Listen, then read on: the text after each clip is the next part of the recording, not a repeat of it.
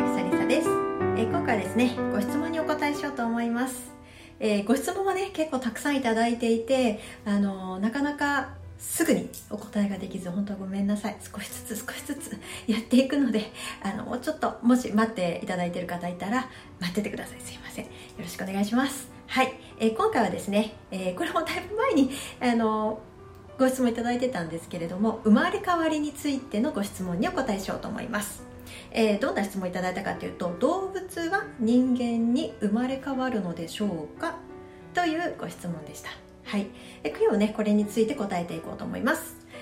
えーまずですね、まあ、まず多分こういうね、えーご質問をいただいたということはひょっとしたらですね可愛いワンちゃん猫ちゃん、えーたちを、えーまあ、飼っているというかご家族として、えー飼っている方えーなんじゃないかなってちょっと私は勝手に推測したんですけれども、えーそうですね。そういう方っていうのはこう例えばその、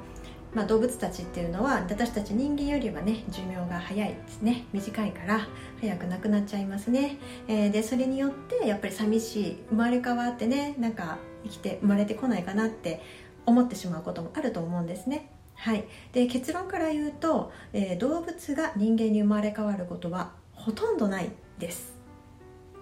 ほとんどっていうのはゼロじゃないからです。ただ、えー、と私自身が今までこう例えば前世をたくさん見させていただいたり、えー亡くなった方を呼んだりとか、えーする中で、えー動物から人間に生まれ変わっているっていう、えー、と方はゼロです。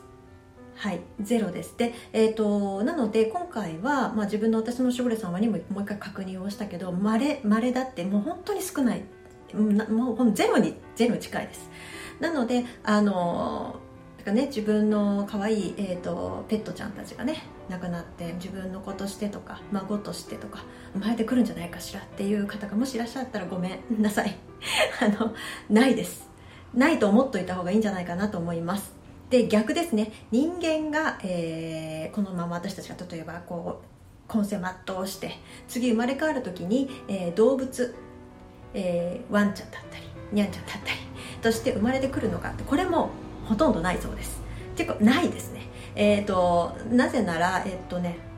生きてるそのレベルが違うんですって。うん。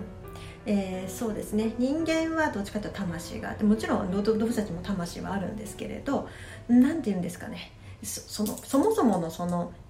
うん目的が違うのと,、えー、と存在しているそのここういう固有物っていうかそういうもののレベルが違うところ次元が違うところにいますので、えーまずそこになるってことはないです、えーなので、えー、と例えば私たち人間が、えー死んで 転生するときに動物であるってことはないです。ただし、えー、と同じ動物でも宇宙人として次を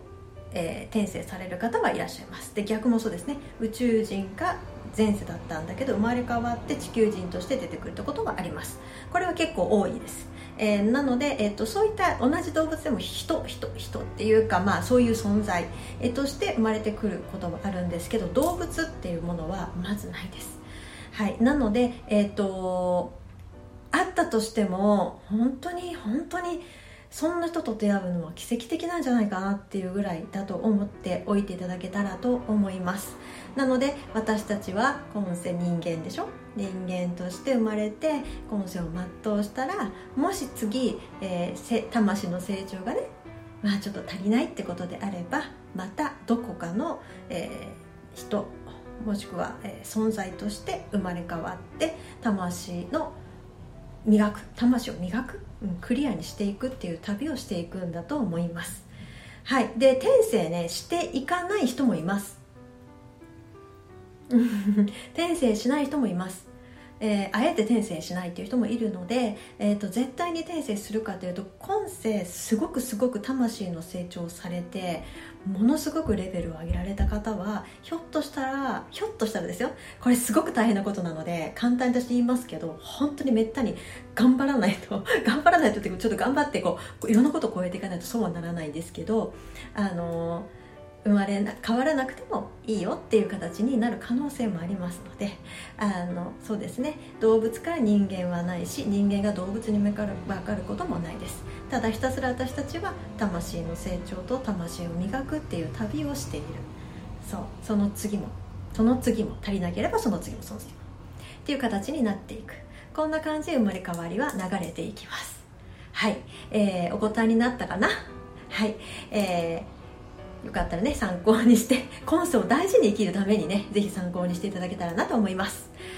はい今日も最後までご視聴ありがとうございました。ではまた。